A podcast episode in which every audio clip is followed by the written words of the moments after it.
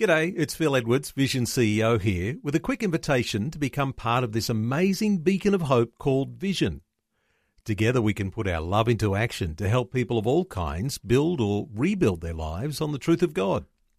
Please consider the part you can play during our upcoming Visionathon appeal, remembering that it's your support that makes Vision possible, including this podcast. Life, culture, and current events from a biblical perspective. 2020 on Vision. How are things looking for the Christian Democratic Party? Yeah, thank you. Um, now look, what's, what is happening at the moment is that uh, counting is continuing. Uh, Turnbull, as you know, has declared uh, government in the lower house, so that's all ready to go. In terms of the Senate, uh, what we're doing here is the counting. I've just spoke to the Australian Electoral Commission yesterday, and they're telling me that the final count could be as late as August. But generally, what we're doing is, as you know, the Christian Democratic Party stood uh, Senate candidates in every state. Uh, we did quite well, I have to tell you, um, uh, nationally in terms of gaining uh, a swing towards the Christian Democratic Party. I think it's around about 1.8% total swing nationally. But in New South Wales, of course, we're neck and neck at the moment with the Liberal Democratic Party in trying to get that 12th Senate seat. Uh, as you know, each state has 12 senators and territories have two senators each, making a total of 76. So we're really trying. Um, we're up there with the uh, with the Liberal Democratic Party for the 12th seat in New South Wales. In the other states, of course, we're not doing as well, but Family First uh, is looking good in places like South Australia, possibly Queensland, and uh, and, and that's about it in terms of the Christian presence in terms of the Senate at the moment. Okay, well, uh, so what you're saying is that in the New South Wales uh, Senate count, there is a very slim possibility uh, that the Christian Democratic Party could still take that 12th Senate position uh, for New South Wales. That's what you're saying?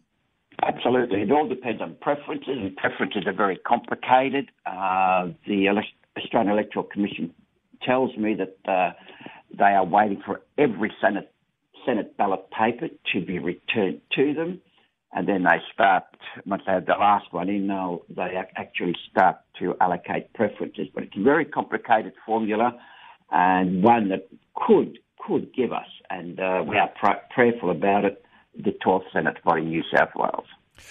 Well, let's talk today a little about what the future might hold for uh, the conservative side of politics, but in particular the Christian uh, political parties because, uh, Greg, uh, there's a sense in which over a number of elections now, whether they be state elections or going back to the last federal election, uh, where people have been saying uh, that there are a number of Christian political parties. Why aren't they all just together under the one banner? Why are they, uh, you know, doing different things? Uh, you know, the resources obviously stretched in different directions. Is this a good time to start up a dialogue with those Christian-based parties in Australia with the view to forming a coalition of Christian parties? Look, in point of fact, the time is right. Um, dare I use an old phrase by uh, Gough Whitlam, the time has come. In other words, it's time for us to get together Look, if I look at the data in New South Wales alone, uh, we stood a candidate in every lower house seat. 22 candidates out of 47 polled over 4%, which means that there's some uh, uh, some real financial benefit for us in terms of being refunded or being reimbursed by the Australian Electoral Commission for our efforts. In terms of outpolling the Greens, in New South Wales alone, seven candidates outpolled the Greens out of 47 seats. So that again is showing us that there's a real void uh, in, terms of conservative uh, politics in Australia. My view is that a double dissolution is not going to happen again, possibly not in our lifetime, and what Turnbull has just done uh, has learned his lesson. If there is no double dissolution again, we go back to the old problem of trying to make sure that we get a, a Senate quota which is going to be a half Senate election, which means the quota has to be higher and it's going to reduce the possibility of my micro or smaller parties getting a federal Senate seat. That being the case, the only viable option for all Christian parties is to get together and pool our votes, pool our resources, and try and in that way to get a to, to, to get a senator elected as we work towards the state and federal elections. Otherwise, I think we're just going to be fringe players because the, the figures, the, the data, the, uh, the, the actual statistics of, of elections won't allow us to get elected unless there's a drastic change in terms of uh, how people vote. Okay, so with the double dissolution election, it was an advantage for everyone rowing their own boat, doing their own thing because uh, less uh, votes were required to actually meet a quota. But as you say, uh, there might not be another double dissolution uh, in our lifetime. And, uh, and so next time when things are back to a half Senate election, if you're looking for a Christian spot on the crossbench, uh, really there has to be a different formula, a different way that everyone communicates, that relates together, and there's going to be a need for a coalition of Christian parties. Absolutely. I mean, at the moment, you've got Rise Up Australia, you've got sort of Family First, you've got Christian Democratic Party, you've got the Australian Liberty Alliance, uh, you've got Australian Christians. Look, we need to pool our resources, we need to pool our efforts, and I am of the firm belief that there is a real opening for Christians to be represented at the federal level, but it can only be done if we all sing from the same hymn book, if you pardon the pun now. Uh, interestingly, because there are Christians in the major parties, in the Liberal Party, the National Party, mm. even the Labor Party, and uh, you've got the likes of Cory Bernardi, uh, who's been uh, agitating to form a conservative movement. How does that conservative movement relate to what we might understand as Christian policies, Christian political parties? Are they very much aligned? Look, I believe so. In point of fact, uh, I've opened up uh, dialogue with Cory Bernardi. Uh, I believe that there's an opportunity for us to be talking. Uh, nothing has been done yet. I'm hopeful to meet up with him in a week or two to see if there's an avenue there where Christians, conservatives can really pull the resource.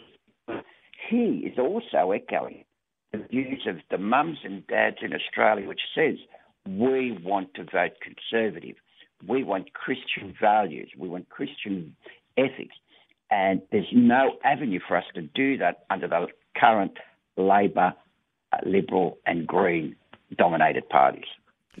Uh, let's talk about rejuvenating conservatism because obviously there's been a lot of talk about that and uh, the way that votes have fallen in the uh, current election. Uh, it might indicate that yep. there is a, a move towards uh, people being concerned about where are the conservatives. Uh, this idea of rejuvenating conservatism. Uh, is any thoughts on on how it got to be, uh, in some respects, uh, weakened, and the need for a rejuvenation? Yeah, look, interesting. Look, if I if I if I look at our own membership growth, there were two really spikes that really hit us, and one was when Tony Abbott was ousted by Turnbull what happened there was we got a massive influx of members from the Liberal Party wanting to join the Christian Democratic Party. Secondly, when uh, when the Liberal Party at the budget time started to fiddle around with things like Medicare and and and superannuation, we saw another increase in membership to the Liberal uh, to the um, Christian Democratic Party. So it seems to me that every time conservative values are attacked or watered down by uh, the current government, there seems to be a real backlash, and people are now saying, we want to vote Conservative. What's our best option? Well, at this point in time, it's the Christian Democratic Party. So the data shows that there are people out there wanting conservative politics. So, Greg, if there was to be a conservative coalition of Christian parties uh, mm-hmm. before the next federal election, uh, now this is interesting because uh, while some uh, Commentators are saying, of course, uh, this current government will run its full term. Others are saying there's such a a, a narrow uh, margin of of the uh, Liberal National Coalition uh, having government that it may well be a shorter term than usual. Uh, how do you talk about a timeline for Christian parties to actually get together and prepare for the next election? Look, good question. Look, I, I'm going I'm going with the school of thought that says that uh, the, the, government will not see out its full term. I don't believe it's going to be work, workable for Mr Turnbull. I don't believe it's going to be workable for the government. And depending on the final Senate numbers, I think you'll find a fairly aggressive and a fairly sort of confrontational Senate uh, makeup at the end of the day. That being the case, I can see us going to the polls within the next three years. That is the reason why I said it's time for us as Christians and as Christian parties to sit down, talk to each other. I certainly will be making approaches to various parties. Uh, I mean, I, I, don't have any uh, qualms. I don't have any, you know, sort of uh, firm plan at this stage because it's one that needs to be discussed between all the parties, but certainly to come under one banner. I mean, that's the way I think you see the, the, the current coalition. You've got the Liberals, you've got the National Party. They've come together and to their advantage. And I think the same formula is open to the Christian parties uh, at, at this point in time. Otherwise, we've got no hope of really trying to get somebody elected. Uh, this is an interesting uh, question if you can respond to it, and I'm not sure how accurate you could be on, on all of this, but, uh, but if there is a move to form a coalition of Christian parties, and of course, as you said, you've got Rise Up Australia Party, the Christian Democratic Party, you've got uh, Christian based parties like Family First. Uh, you've got the DLP. You've got all these Christian parties uh, to form a coalition. Would there be, in some res- some sense, a uh, you know the formation of a whole new party, a whole new banner under which uh, all of these other Christian parties could sit? Is that the likely possibility? Logically, you are 100%. That is the logical conclusion. It needs to be a new party if it's to come to fruition. Uh, again, we need to sit down, are we going to glorify ourselves or glorify God? And if we want to glorify God and get somebody into the Parliament of, of, of, of Australia, we really need to get together as a coalition. And of course, perhaps under a new name, whether it's going to be a, a, a Christian name or whether it's going to be a conservative name, that is yet to be determined. But I think you are right that it would need to be a new party uh, made up of a coalition of various uh, Christian interests. It'll be a test, won't it, of uh, graciousness in Christian political yeah. parties because everybody is uh, doing their own thing, uh, flying their own flag. Uh, and, uh, and in order to actually come together, uh, there's a lot of humility that would be required to actually form something new. And of course, then you'd have new leadership, all sorts of things like that. Yeah, look, absolutely right. I mean, far be it from me to criticise my colleagues or to judge them as uh, as, as party officials, but the, the, the deal is this I mean, I came to the Christian Democratic Party for one purpose, and that is to glorify God through politics, to get somebody in there that will stand for godly values, that will stand for the foundations of the Bible. Now, that's a hard job. It's a really hard job. But let me say to you, if the other parties have the same Christian belief that we need people of men and that we need men and, people of men of faith, men and women in politics, then we surely have to come together, put our, uh, our, our own sort of glory aside, and put God first so that we can achieve, at the end of the day, representation at the highest level in Parliament. Otherwise, the church fails to fails to recognise that secular politicians will never ever represent our interests as Christians. It will not happen, even though we have men and men and women of faith in politics. It's not going to happen. We're going to have to do it ourselves and we're going to have to do it under a, a new branded name, perhaps. Uh, may well be under Christian Democratic Party. Who knows? But we certainly need a coalition of Christian voices.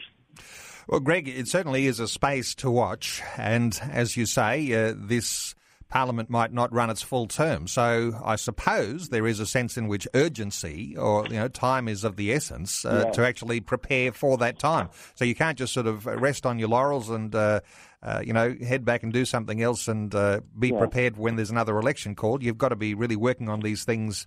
Uh, all the time, and uh, but Greg, great getting your insights today, yeah. and some sort of insight into what might happen uh, into the future as Christian political parties get together and uh, and form some form of coalition. Greg Bondar is the national director of the Christian Democratic Party.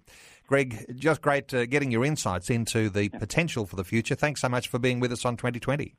Look, thank you very much. And can I just say thank you to everybody that voted Christian Democratic Party. It's our best effort ever. We've doubled our vote in most states. And uh, I just want to say thank you and blessings to all.